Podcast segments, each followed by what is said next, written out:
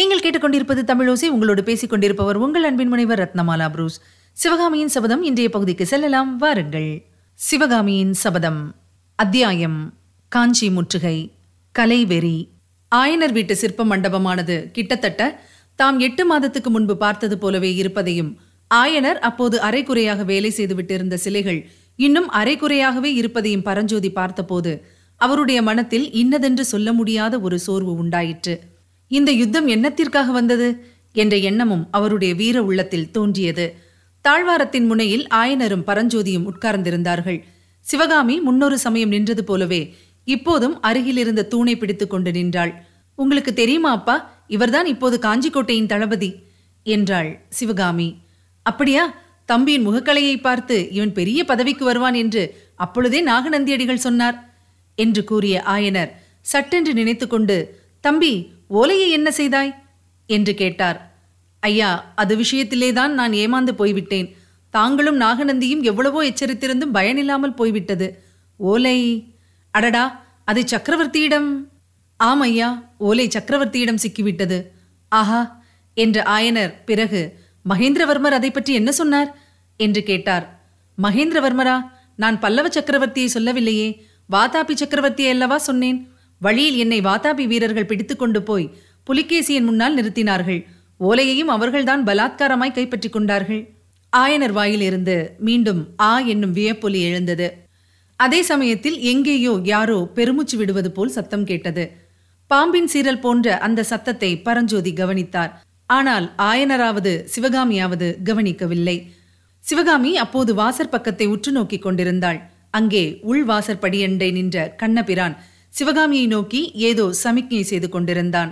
தம்பி உண்மையாகவே நீ வாதாபி புலிகேசி சக்கரவர்த்தியை பார்த்தாயா? என்று ஆயனர் வியப்புடன் கேட்டார்.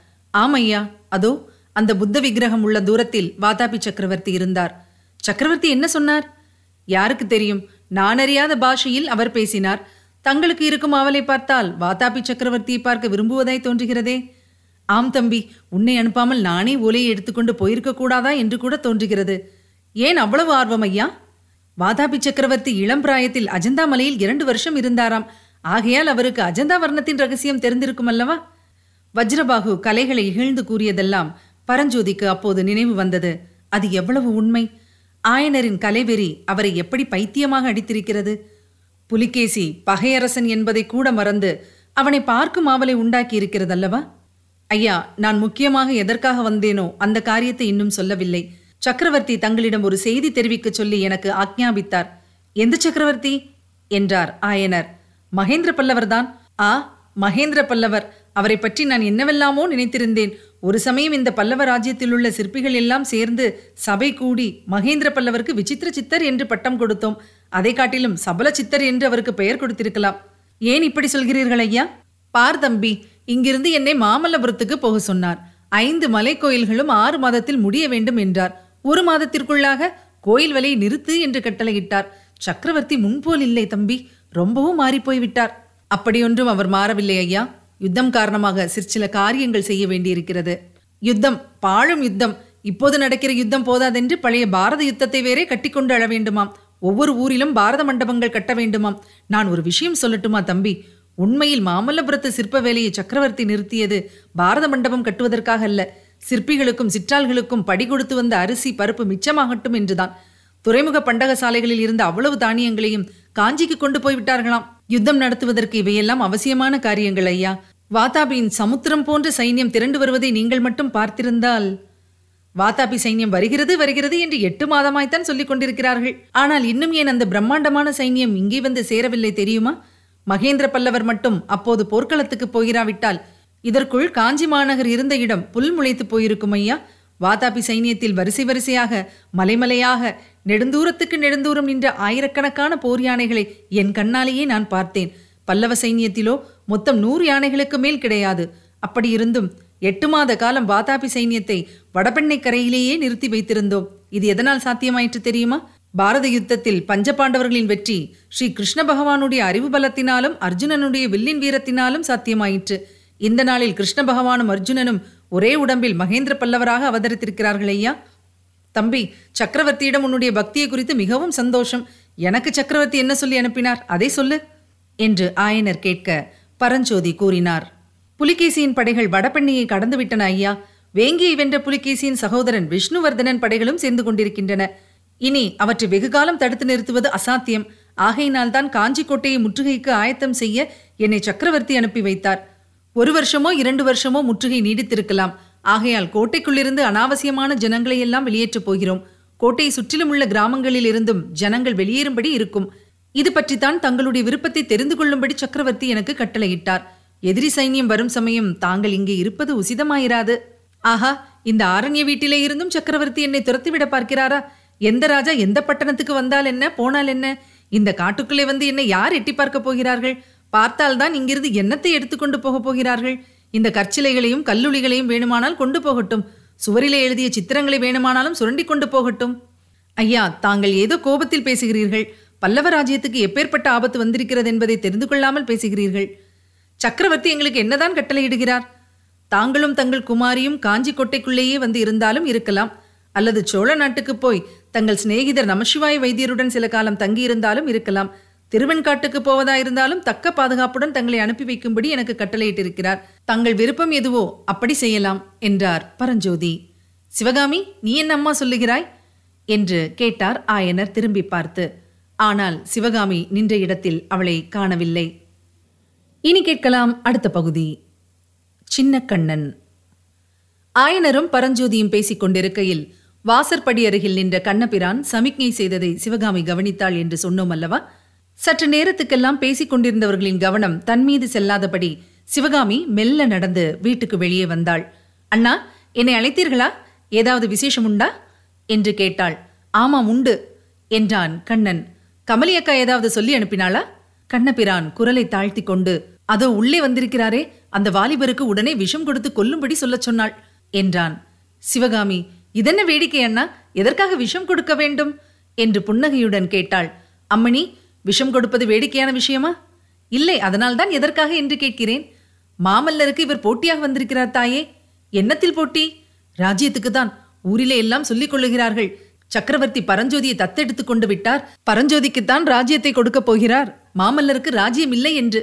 ஆஹா இது மட்டும் உண்மையாயிருந்தால். தங்கச்சி அப்படி நேர்ந்தால் உனக்கு அதில் மிக்க சந்தோஷம் போலிருக்கிறதே என்றான் கண்ணபிரான். அப்படித்தான் அண்ணா இந்த ராஜ்யம் தானே எனக்கும் அவருக்கும் குறுக்கி நிற்கிறது?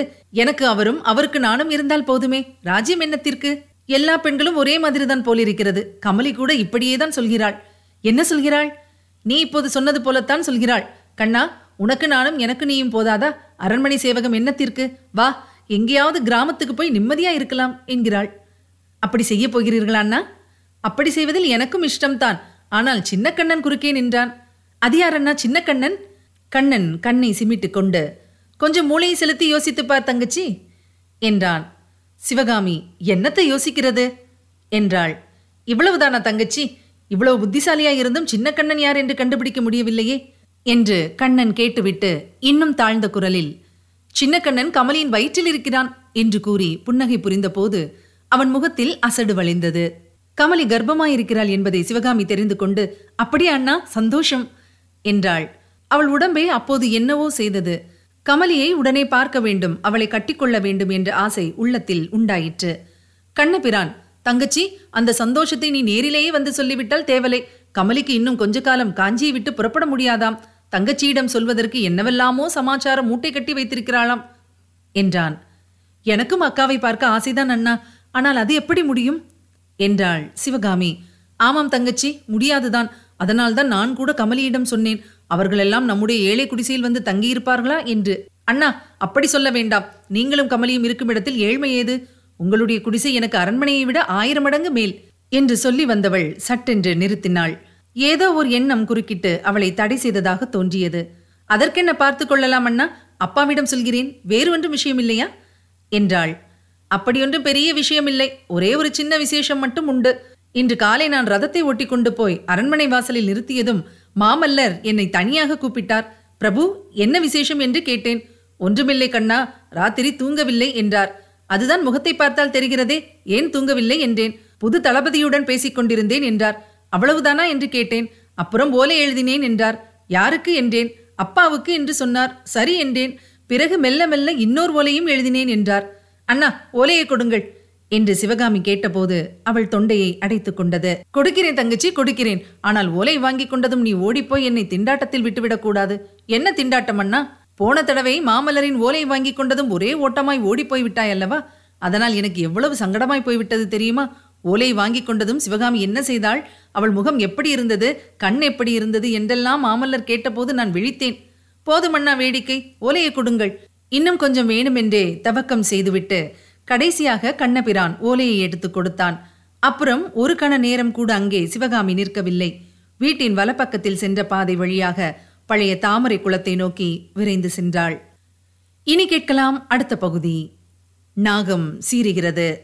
அரண்யத்தினால் சூழப்பட்ட தாமரை குளக்கரையில் மகிழ மரத்தின் அடியில் போட்டிருந்த மரப்பலகை சிங்காதனத்தில் சிவகாமி அமர்ந்து தன் மார்பு கச்சில் சேர்த்து செருகியிருந்த ஓலையை எடுத்தாள்.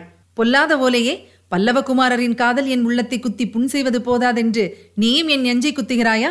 என்று சொல்லிக்கொண்டே அந்த ஓலையை கண்ணிலே ஒற்றிக்கொண்டாள். பிறகு சற்று தயங்கி சட்டென்று தன் செவ்விதழ்களில் அதை ஒரு தடவை வைத்தெடுத்துவிட்டு வெறுமையாயிருந்த மேல் ஓலையை அப்புறப்படுத்தினாள். உள் ஏட்டில் முத்துப்போல் பொறித்த அழகிய சின்னஞ்சிறு எழுத்துக்கள் காணப்பட்டன. கண்களில் ஆர்வம் ததும்ப சிவகாமி படிக்கத் தொடங்கிய போது அக்கா அக்கா என்று பின்னால் இருந்து வந்த சத்தத்தை கேட்டு திடுக்கிட்டாள்.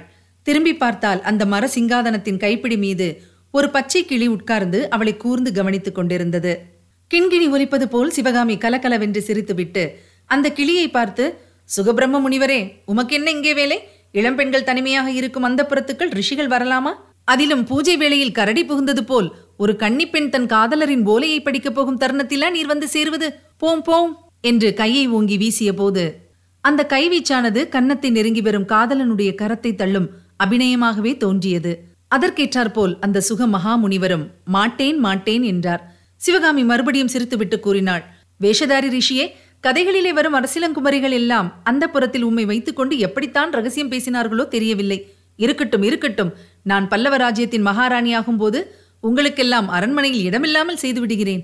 அப்போது அந்த விஷமம் நிறைந்த சுகப்பிரமம் மாமல்லா மாமல்லா என்று உச்சஸ்தாயிலில் கீச்சி குரலில் கத்திற்று.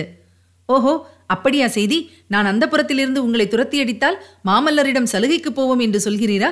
நடக்காது முனிவரே நடக்காது. பல்லவ சிங்காதனத்திலே சிவகாமி தேவி அமர்ந்தவுடனே முதல் காரியமாக அந்த ராஜ்யத்திலே சோம்பி திரியும் ஆண்டிகள் பிக்ஷுக்கள் காவி துணி தரித்த சந்நியாசிகள் மண்டை ஓட்டு மாலை அணிந்த காபாலிகர்கள் இவர்களையெல்லாம் நாட்டை விட்டு ஓட்டிவிடப் போகிறாள். யோகியமாக கல்யாணம் செய்து கொண்டு இல்லறம் நடத்துகிறவர்களுக்குத்தான் பல்லவ ராஜ்யத்தில் அப்புறம் இடம் இருக்கும் தெரியுமா? நான் இந்த ஓலையை படிக்கும் வரையில் உம்முடைய திருவாயை மூடிக்கொண்டு சும்மா இரும். சும்மா இருக்க முடியாது என்பது போல் சுகர் ரதி ரதி என்றார். சிவகாமி திரும்பி பார்த்தாள். அங்கே ரதி துள்ளி ஓடி வந்து கொண்டிருந்தது. ரதி அந்த புறத்துக்கு தகுந்த சகி நீதான். எல்லாவற்றையும் கேட்டுக்கொண்டு வாயை திறக்காமல் மௌனமாய் இருப்பாய். இந்த ரிஷியோ எதையும் அறையும் குறையுமாய் கேட்டுக்கொண்டு நாலு பேர் இருக்கும்போது மானத்தை வாங்கி விடுவார். இந்த வேஷதாரி முனிவர் இங்கிருந்து தொலைந்து போன பிறகு உனக்கு மாமல்லரின் ஒலையை படித்து காட்டுகிறேன் ரதி. இவ்விதம் கூறி ரதியின் மோவாய்க்கட்டையை தடவி கொடுத்துவிட்டு சிவகாமி மீண்டும் ஓலையை பார்த்தாள். கையிலே பணியாரத்தை வைத்துக் கொண்டிருக்கும் குழந்தை அதை சாப்பிட்டால் தீர்ந்து போய்விடுமே என்ற பயத்தினால் தயங்குவது போல் சிவகாமியும் ஓலையை படிக்கும் இன்பத்தை தள்ளி போட்டுக்கொண்டே இருந்து கடைசியில் படிக்கலானாள். ஓலையில் பிராகிருத்த பாஷையில் எழுதியிருந்தது வருமாறு. பாரத நாட்டில் புகழ்பெற்ற சிற்ப சக்கரவர்த்தியின் செல்வகுமாரியும் சௌந்தரிய தேவதை அடிபணிந்து போற்றும் சுகுமாரியும் பரதநாட்டிய சாஸ்திரம் வலம் வந்து தொழுது வணங்கும் கலைவாணியும் மாமல்ல பல்லவனின் இருதய சிம்மாசனத்தில் கொலுவீற்றிருந்து தனி அரசு புரியும் மகாராணியும் ஆகிய சிவகாமி தேவிக்கு இனிமேல் ஓலை எழுத மாட்டேன். நானே நேரில் வந்து விடுவேன் என்று முன் ஓலையில் எழுதியிருந்தேன். அதற்கு மாறாக இதை நான் எழுதுவதற்கு இரண்டு காரணங்கள் உண்டு. என் ஆருயிரே முந்தா நாள் இரவு நான் ஒரு கனவு கண்டேன். அதை நினைத்தாலே என் தேகமெல்லாம் சிலிர்க்கிறது. கற்பனைக்கு எட்டாத இன்பம் நிறைந்த அந்த அதிசய கனவை கேள். கனவிலே நான் தூங்கிக் கொண்டிருந்தேன். ஆகாய வெளியில் அந்தரத்தில் காற்று படுக்கையில் மிதந்து கொண்டே தூங்கியதாக தோன்றியது. அந்த அதிசயமான சொப்பன தூக்கம் எதனாலோ திடீரென்று கலைந்தது. கண்களை விழித்து பார்க்க முயன்றேன். ஆனால் ஏற்கனவே கண்கள் விழித்துத்தான் இருந்தன. மேலும் கீழும் நாற்புறமும் ஒரே காடாந்தகரமாயிருந்தபடியால் என் கண்கள் திறந்திருந்தும் மூடியிருந்தனவோ என்று நான் ஐயப்பட நேர்ந்தது.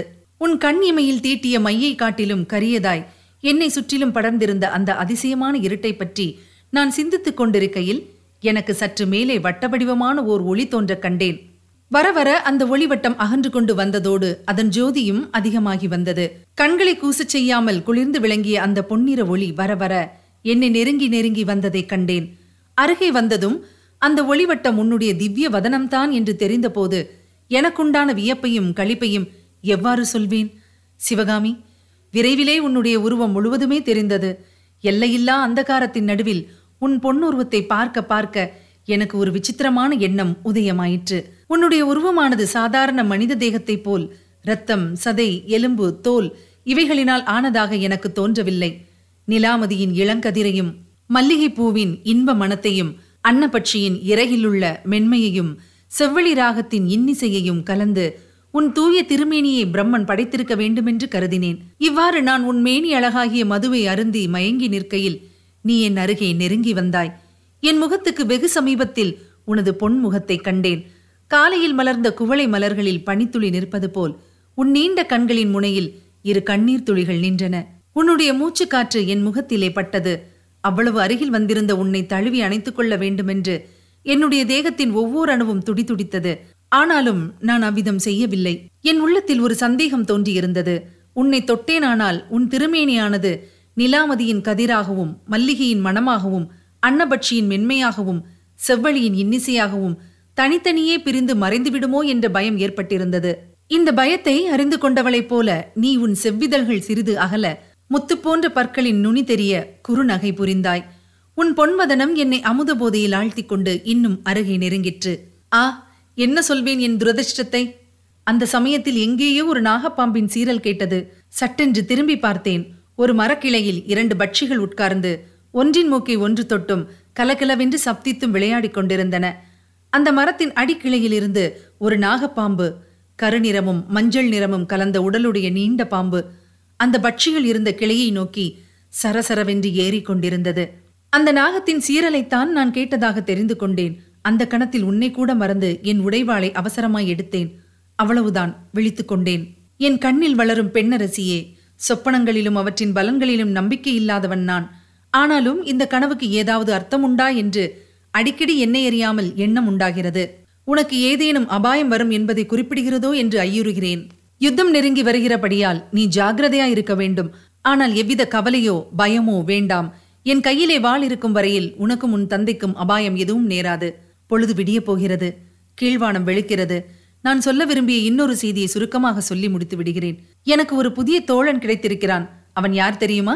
மதையானை மேல் வேலிருந்து உன்னையும் உன் தந்தையையும் காப்பாற்றிய வீர வாலிபன் தான். அவனை கோட்டை காவலுக்காக சக்கரவர்த்தி அனுப்பியிருக்கிறார். நேற்றிரவெல்லாம் நானும் அவனும் பேசிக் கொண்டிருந்தோம். பெரும்பாலும் உன்னை பற்றியே பேசிக் கொண்டிருந்தோம். சக்கரவர்த்தியிடமிருந்து உங்களுக்கு அவன் செய்தி கொண்டு வருகிறான். நீங்கள் காஞ்சி கோட்டைக்காவது வந்துவிட வேண்டும் அல்லது சோழ நாட்டுக்கு போய்விட வேண்டும் என்று சக்கரவர்த்தி சொல்லி அனுப்பியிருக்கிறார். ஆனால் நான் அங்கு வந்து உங்களை பார்த்து பேசும் வரையில் அதை பற்றி ஒரு முடிவும் செய்ய வேண்டாம். யுத்தம் நெருங்கி வருகிறதானது? ஒரு காரியத்துக்கு ரொம்பவும் நல்லதாயிருக்கிறது. கூடிய சீக்கிரம் எனக்கு விடுதலை கிடைத்துவிடும். கோட்டைக்கு வெளியே போகக்கூடிய நாள் விரைவிலே வரும். அந்த நாள் வந்தவுடன் நான் நேரே அங்கு வந்து உன்னை பார்த்துவிட்டு வேறு காரியங்களை கவனிப்பேன். என் செல்வமே ஒவ்வொரு சமயம் நினைத்தால் இந்த ராஜ்யம் எண்ணத்திற்கு யுத்தம் எண்ணத்திற்கு என்றெல்லாம் தோன்றுகிறது. இதெல்லாம் சொப்பனமாய் இருக்கக்கூடாதா? திடீரென்று கண் விழித்து எழுந்ததும் நான் சக்கரவர்த்தி குமாரன் இல்லை. உன் தகப்பனாரிடம் சிற்பக்கலை கற்றுக்கொள்ளும் சீடன் என்று ஏற்பட்டால் எவ்வளவு ஆனந்தமாயிருக்கும். அப்போது உனக்கும் எனக்கும் இடையே ஒரு தடையும் இராதல்லவா? இவ்வாறு எட்டு மாத காலமாக உன்னை வந்து பார்க்காமல் இருந்திருப்பேனா? ஓலையை ஒரு தடவை முழுதும் படித்த பின்னர் இன்னொரு தடவையும் சிவகாமி படித்தாள். பிறகு ரதியை பார்த்து ரதி பல்லவ குமாரரிடமிருந்து வந்த ஒவ்வொரு ஓலையையும் உனக்கு படித்து காட்டினேன் அல்லவா? இந்த தடவை முடியாது. படித்து காட்டினாலும் உனக்கு விளங்காது என்றாள். பிறகு ஓலையை எடுத்துக்கொண்டு பின்னால் இருந்த மகிழ மரத்தின் மேல் இரண்டடி ஏறினாள். மேலே கிளைகள் முளைத்திருந்த இடத்தில் காணப்பட்ட பொந்தில் கையை விட்டு திரும்ப எடுத்தபோது அவளுடைய கையில் ஏழெட்டு ஓலைகள் இருந்தன. அந்த ஓலைகளை ஒவ்வொன்றாய் எண்ணி பார்த்துவிட்டு தன்னிடம் இருந்ததையும் சேர்த்து மறுபடியும் பொந்திற்குள் வைத்துவிட்டு கீழே இறங்கினாள்.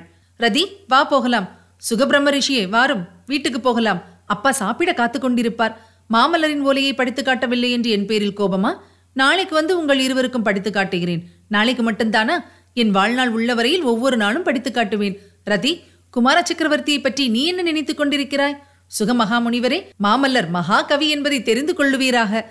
காளிதாசனையும் பாரவியையும் போன்ற பெரிய கவி மாமல்லர். அவருடைய கவிதைக்கு பாத்திரமான பெண் யார் தெரியுமா? இந்த ஏழை சிற்பியின் மகள் சிவகாமிதான். இவ்விதம் ரதியுடனும் சுகமுனிவருடனும் மாறி மாறி பேசிக்கொண்டே சிவகாமி வீட்டை நோக்கி சென்றாள். காட்டு மரங்களுக்குள்ளே சிவகாமி மறைந்ததும் தாமரை குளத்தின் அருகில் இருந்த மற்றொரு பெரிய மரத்தின் மறைவிலிருந்து நாகநந்தி அடிகள் வெளிப்பட்டார்.